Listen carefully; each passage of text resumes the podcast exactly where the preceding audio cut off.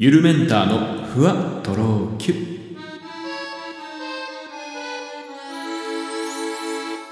どうもゆるメンターです。この番組は僕ゆるメンターが日々の出来事をキュッとまとめてふわとろゆるっとお届けしていきます。えー、2024年一発目の収録になりますかね。ちょうど今日が月曜日っていうのもあってですね。まあ 本当はごめんなさいね。年末にもう一本ぐらいなんかあのえー、もうもう一番組ぐらい上げたかったんですけど。なかなか時間もなく、えー、年が明けてしまいました。ということで今日はまあね新春スペシャルじゃないですけどいつもより長めに収録しちゃおうかな。まあちょっとわかんないです。このあのお話の調子次第で。ね、前後編ぐらい20分20分ぐらいにね分けてそんな長い感じで今日はやってもいいのかななんていうふうに思ってますがさあ皆さんいかがお過ごしでしょうか。僕ちょっと今割と低い声で喋ってるんですけど、あの、喉の調子がちょっとこの年末良くなくて、まあなんか熱とか、なんかその鼻水とかそういう症状ないんで、風邪なのか、ちょっとわかんないんですけど、なんか喉だけちょっとね、あの痛くて、たまに咳が出ちゃったりするかもしれません。よろしくお願いします。そう、ということでね、なんか家にずっといると、ね、年末年始結構家にいるじゃないですか。で、エアコンつけっぱなしにしてるとめっちゃ乾燥するなって思って、で、そんな時に、まあ今日ちょっとその加湿器をね、つけてるんで、シューっていう音がもしかしたら後ろでちょっと聞こえてるかもしれませんけど、なんかたまにピピッとか言うんだよね。何かを検知して。まあ、あの、なんか僕いつも加湿器持ってることを毎月、ごめんなさい、毎年あの忘れちゃって、普通だったらもうね、冬の入り始めぐらいからつければいいと思うんですけど、いつも最近、昨日か一昨日ようやく出してきたんですよ。その、家にいることによって、あのエアコンでむっちゃ乾燥するな。なもうどうしようどうしようって思ったらあそうじゃん。加湿器持ってたんじゃんって。思ってまあちょっとそれを引っ張り出してきてね。えー、でなんかあの1年ぶりに使うとさ結構なんか去年のその水道水のあの塩分っていうんですか？カルキなのか？あの塩素ですかね？のあの白い粉が結構その付着していたりしてまずはその洗うところからねあの加湿器の方はま始めたわけですけど。なんか、でも僕の加湿器あんま効いてる感じしないんですよね。皆さんの加湿器もそんなもんすかね。しかもなんかさ、ちゃんとしたやつなんですよ。その雑貨屋さんとかで売ってるなんかおしゃれメインのあの加湿器じゃなくて、ちゃんとあのお湯を温めて蒸気にする、あの、三菱かなんかのちゃんとした家電屋さんで買ったやつなんですけどね。ちょっとサイズがちっちゃすぎたのか、あんまり加湿されているっていう感じはしませんが。まあ、でもそこにちょっとアロマオイルをなんか垂らすところがあって そこにあの、アロマオイルを入れることによって、にえ、い、その香りが部屋に充満するんで、それでね、あ、充満してるんだな、蒸気がっていうふうに思うことにしてますね。まあ僕はアロマだったら結構あの、ユーカリの香りが好きなんで、ユーカリの入ったものをなんかいつも使ってます。はい。ちょっとおしゃれ男子ぶってますけど、そんな感じで2024年もやっていきたいなと思ってます。まあそのね、せっかくなんで僕ちょっとその年末にもう一本本当はあげようと思ってて、そこでなんか2023年の振り返りみたいなことをやろうかなと思ってたんですけど、まあちょうどいい機会なんでね、この新春号の前編で、まああの去年の振り返りなんかをしていけたらななんて思ってますけど、なんか皆さん思い出あります？去年。まあそうですね。なんか僕その写真のカメラロールだロールだとか、えっと、あとカレンダーなんかを見ながら自分が何したのかなとかね。結構やっぱカレンダーに書いてないことでも写真を見てるとね、あ、これ撮ったんだ、これ撮ったんだ、こんなことしたここ行ったんだ、ここ行ったんだ、これ食べたんだ、みたいなことがすごいなんか、あの結構鮮明に記録され、勝手に記録されてるじゃないですか。なんかそれいいなって思いました。あ全然話変わるんですけど、最近その、なんか自分がやったことを記録し、なんかよくあるじゃないですか、その啓発、自己啓発じゃないですけど、まあ、やっぱ時間管理っていう面では、自分が何にどれぐらい時間を使っているっていうのを把握しなきゃいけないみたいなことがあって、で、それっていちいちこう、まあそういうアプリとかをね、入れたりとかメモ帳に書いたりしてもいいんですけど、なんか一個いい方法を教えてもらって、それはまあ LINE だったり、まあ何らかのチャットだったり、で、自分だけのルームを作ってですね、で、そこに、ポンポンポンポン今やってることを入れていくと、勝手にその時間とともに、投稿した時間とともにそれが記録されるんですね。だからなんかそれを、まあ後からまとめた方がいいよみたいな話をなんか聞きまして、まあ、最近はちょっとそれをやるようにしてますが、まだちょっと身についてなくてね、あの、あ、しまった忘れてた、しまった忘れてたっていうことばっかなんですけど、はい。まあそれは置いといて、何でしたっけ？あ、そう、2023年のね、自分のやったことなんかを、まあ、いろいろ、あのー、思い出してたんですけど、なんか書け、書き出せば書き出すほど、おじさんになったなっていうことしか感じなかったですね、正直。まあもちろん新しいこといっぱいやってて、なんかあの、去年は去年でやっぱ自分を代表するものってものがいくつかあったんですけど、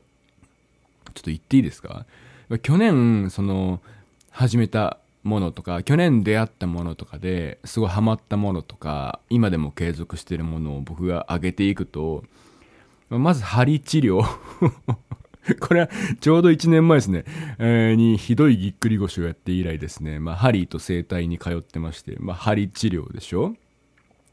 で、これはちょっとまだね、あの、第2回は行われてないんですけど、夏頃にあの、初めて葉巻を吸いまして、葉巻バーっていうところに、シガーバーですかね、連れてってもらって、で、なかなか良かったんですよ。で、まあ、葉巻でしょで、あと最近ハマってるのは、その、春日井温泉っていう、まあ、愛知県の春日井市にある、スーパー、スーパー銭湯っていうほどのもんでもない、銭湯ですね。あの、自分で石鹸とかも持っていくスタイル。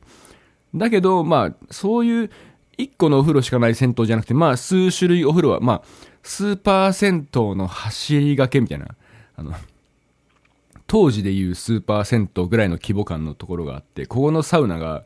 僕が今まで行った中で、一番最高なんで、春日温泉結構行きましたね。えー、それから、まあ、最近あの、まあ、馬娘とか ね、この話もしたと思うんですけど、あの、相変わらずアニメを見たりとか、なんかグッズをですね、買ったりとか、買ったっていうかまあ、ゲームを始めて、そのグッズを、なんかその、いろんなところでキャンペーンやってるんですよ、馬娘って。まあ、それをね、あのー、ちょっと友達とこんなんあってよ、こんなんあってよっていうやり取りをしたりとか、はい。まあ、あとマッサージガンを最近買ったりとか、まあ、クラフトビールにハマってきたなとか、ね、ちょ、聞いてくださいよ、もう、針治療、葉巻、春日井温泉、クラフトビール、馬娘、マッサージガン。もうこれおっさんだな。だからまあ、おっさんというか、まあ、それ相応の大人になってきたのかなっていうふうに捉えればいいかと思うんですけど、でも、パッと聞き、これもう全部おじさんの趣味ですよね。もう最悪マジで、本当これだから年取りたくないんですよっていうことばっかりなんですけどね。はい。まあ、あと、そうですね、あのー、旅行で行ったとことかだと、まあ、初めて日光行きましたね。日光東照宮。綺麗でした。あとは、まあ、キャンプに行ったりとか、まあ、ちょっと長めのお休みをもらって京都に1週間ぐらい行ったりだとか、まあ、京都の話したいな京都の話しだすと多分前後編じゃ終わらなくなっちゃうんですよね。えー、あとは、あの、すごい、もう十何年ぶりに東山動物園っていう動物園に行きましたね。むっちゃ楽しかったです。はい。まあ、キーワードだけでまとめていくとね、えー、僕の2023年そんな感じだったんですけど、そうだなまあ、一個一個話していきますか。針治療についてはですね、今でも通っていて、もう気持ちいいんですよ。その、最初はね、あの、針が、うん、なんかこう、トントントントントンって表面に刺して、そこから、ちょっとずつちょっとずつ奥の方に針を入れていくんですよ。まあ実際にその僕が寝転がってるから、自分の背中にどういう風に刺されてるのかとか全然わかんないんですけど、まあ、たまに足とか腕とかやるとき見れるんで、ちょっと見せてくださいって言って見ながら針を打ってもらってたりするんですけど、なんかトントントンってやって、その後ちょっと本当に、チュッチュッチュッってこう、なんかね、器用に少しずつ当てたいところに筋肉の、あの、少しずつ深いところに入れていく針をっていう感じです。で、そうしていくと、本当にいいところに当たってくると、その筋肉全体、筋肉って長いじゃないですか。例えば、ね、ももの筋肉だったら、膝からね、あの骨盤の付け根まで走ってるし、まあ、背中の筋肉でもそうですね。背中にずっと走ってたりとか、首の筋肉でも首から肩にかけて、首から肩甲骨にかけて、まあそういう長さを、があるじゃないですか。で、なんかすごいんですけど、一箇所に針をこう、じじじって刺していくだけなんですけど、その筋肉全体が掴まれたような感じになるんですよ。そのキューってしてきて、その一点を刺激することによって、その筋肉全体がキューってしてくる感じをすごい感じて、で、まあ、また抜くっていう感じです。まあ、そうすることによって、なんかその、まあ、筋肉がね、なんかその、まあ、緊張状態というか、そのなんか傷ついたっていうふうに認識をして、そこにたくさん血が集まってくるらしいんです、システム的に体の。で、それによって改善するっていうような、まあ、メカニズムらしいんですけど、まあでもいろんな説があって、これ針治療ばかりはですねなんか調べても調べてもなんか結論にたどり着かないですね。なんでいいのかっていうのは。うん。でたまにやっぱちょっとそのちょっと思想的な怪しげな針の解説なんかそのチャクラがどうとかなんかパワー気気がやっぱ気が溜まってるところに刺すみたいななんかそういうのもあるんですけどまあ僕はちょっとそういうのはあちょちょっとあの無視して もうちょっとなんか科学的なメカニズムを書いてる記事を読んでたんですけどでもそれでもですねいろんな説があってまあなんで聞いてるかわかんないですけどそのでも筋肉がすごい全体がキューってなる感じがしてそれをねその感覚のことをなんかあの響くっていうらしいんですけどその整うみたいなサウナの感じで響く、うん。まあ、最近はその響くっていう感覚がようやくね、まあ、1年間通ってきて分かるようになってきたかなっていうね、えー、気がしてますね。まあちょっとこれは結構ハマってて2週間に1回ぐらいは針治療行ってるんでまあ今後も継続ですかね。2024年もお世話になります。えー、それから何て言ったっけ葉巻。葉巻はすっごい良かったですね、思ったよりも。まあ、タバコなんで、まあ、好き嫌いはあります。だし、あの、やっぱりその、多分普通のタバコって紙巻きタバコってフィルターがあってとか、なんかその強さみたいなものあるあると思うんですけど、葉巻ってもうダイレクトなんですよ。葉っぱが巻いてあるものを、その、片方をチョキンって切って、葉っぱが口の中に入ってくるんですけど、そこからダイレクトに反対側に火をつけて吸うっていうもので、で、結構めんどくさいんですよね。高くてまず、1本、僕が吸ってすも多分5000円か6000円ぐらいしたんですけど、まあすごい、その分、まあ長い、燃焼時間が長くてですね、あの、1時間2時間ぐらいずっと吸ってられるっていう感じ。うん。で、タバコと違って、その、多分燃焼剤が入ってないんで、火があの消えちゃうんですよね。吸うたびに、つけては吸い、つけては吸いみたいなことを、なんかずっと1時間、2時間、まあ、お菓子とかご飯とかお酒とかコーヒーとかをたしなみながら会話をしながら、まあ、吸うっていうまあそのタバコそのものあの葉巻そのものの味っていうのもやっぱりその嗜好品さすがねやっぱ煙であの人の副流煙人の吸ってるタバコの煙とかってむっちゃ臭いんですけどやっぱ人間をこれだけね、長い間魅了してきただけのことはあるなっていうことをすごい感じたんですよ。その自分で吸うと、もうそのタバコの葉のやっぱフレーバーですね芳醇な香りっていうのがぶわっと口と鼻の中にも広がってあのとにかく気持ちよかったですただやっぱそのニコチンだとかそういう成分は入ってると思うんで、そう1時間吸い続けるわけですから、まあやっぱちょっと吸った後若干気持ち悪くなる。まあほろ酔いか、ちょっと、ちょっと悪酔いみたいな感じの気分にはなりますけど、なんかそのやっぱり1時間2時間そこで座って、ゆっくり煙をなんか漂わせながら、あの、おしゃべりするっていう時間がやっぱ贅沢だなと思いましたね。やっぱその、大人の趣味とされてるじゃないですか。やっぱその理由がもう明確に分かった気がします。時間と金がないとできない。えー、それから友達もいないと。まあ一人で吸ってる人もいましたけど、僕が行ったシガーバーは結構やっぱりお連れ様が多くてですね。で、もう僕らは、僕とか、まあそのまあ、よく言ってる子というか、詳しい子に連れてってもらったんですけど、まあ、僕はそのその場で、お店で葉巻を買って、吸うっていう感じだったんですけど、もう常連さんなんかやっぱ自分で持ち込んでたりとか、まあ、思い思いの、まあ、葉巻であったりとか、うん、なんか珍しい見たことないようなタバコであったりとか、あとそのパイプを吸ってる方もいらっしゃいましたし、まあ、それぞれの楽しみ方で、まあ、あのなんか楽しむっていうなんかラウンジのようなところでねあのとても良かったなと思ってます。ただまあやっぱ何回も吸うのはやっぱちょっとね お金もかかるし、まあ、若干気持ち悪くなしてまたまあ季節に1回とか半年に1回ぐらいこれからも行けたらいいななんていうふうにね、えー、葉巻については思ってますね。はい。次の話題に参りましょう。なんかこの振り返り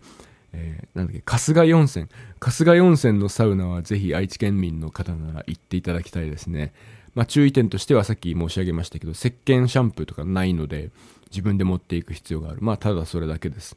で、なんかそのタオルも、タオル持っていかなくても大丈夫です。あの、その中にね、浴槽に持っていくタオルは、そのサウナに入る人はサウナ専用タオル。このタオル持ってる人がサウナ別料金でプラス150円ぐらいだったんですけど、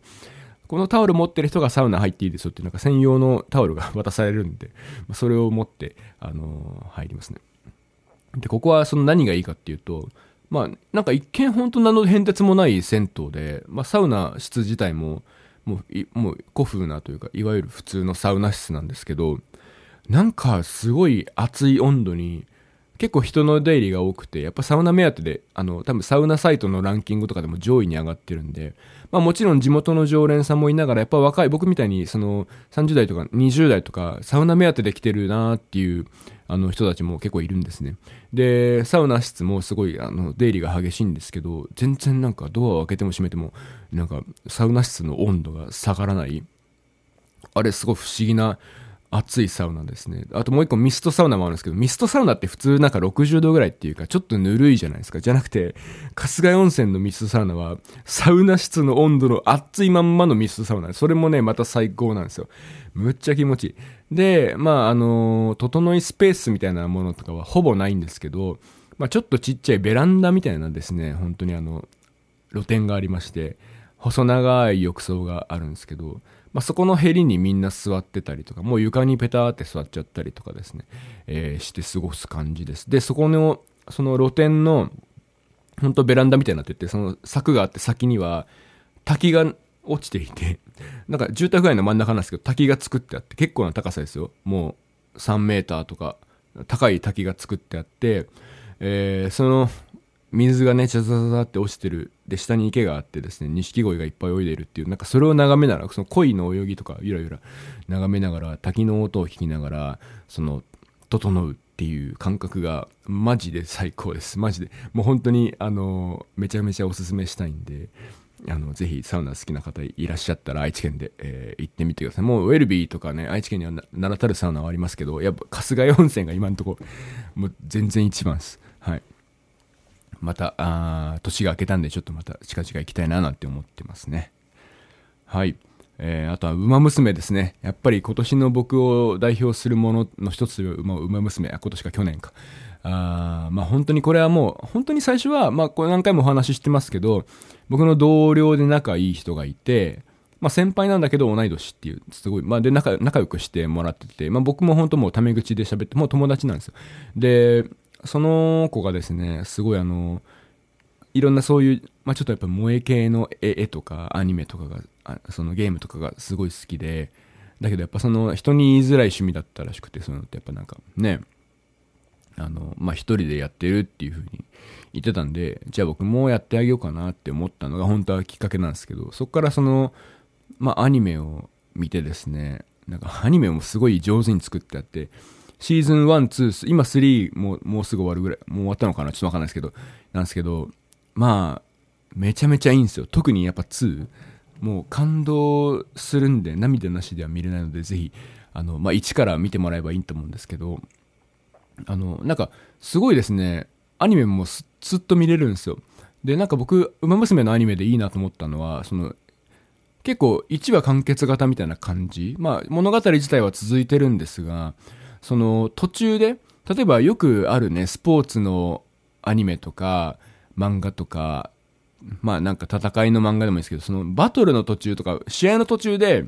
次回みたいな感じになっちゃうじゃないですか。じゃなくて、ウマ娘のアニメのいいところは、必ずちゃんとその重要なレースが、ところどころ出てくるんですよ。重要なレースがあるときに、レースの結果、わーってみんな走って、どうなるどうなるどうなるってとこで次回に行かずにちゃんとレースが終わって誰々が優勝しましたっていうとこまで行ってから1話終わるんですね。それがなんか逆に気持ちいいというか あのうん。ありがたいななんて思って見てましたね。でその本当シーズン2は特にですけど、まあ、東海帝王っていう、まあ、主人公とメジロ・マックイーンっていうねあのー、まあなんかその2人がライバル関まあライバルというか切磋琢磨していく関係と、まあお互い怪我に悩まされたりとかして、えー、さあ、最後どうなるのか、感動のラストはいかにっていう感じなんですけど、もうすごくよくできていて、何回も泣いちゃいましたし、もう何回も見直しましたね。で、これ友達に聞いてもなんかやっぱブルーレイ買っちゃったとか、やっぱその名作と言われるアニメだと思うので、僕がアニメの何を語るんだっていう感じなんですけどね。はい。まあ、なんか、今年はちょっといろいろなんか、いろいろ失敗してなんかへこむこともあったんで、そんな時にやっぱ見てですね、とか、いろいろなんかちょっとチャレンジすることもあって、よし、頑張ろうって時にそれを見るとすごい気持ちが高ぶってくるというか、自分も頑張らなきゃなっていうふうに思ってます。今、東海帝王のキラカードをですね、お守り代わりに財布に入れてます。前編はここで終了しましょう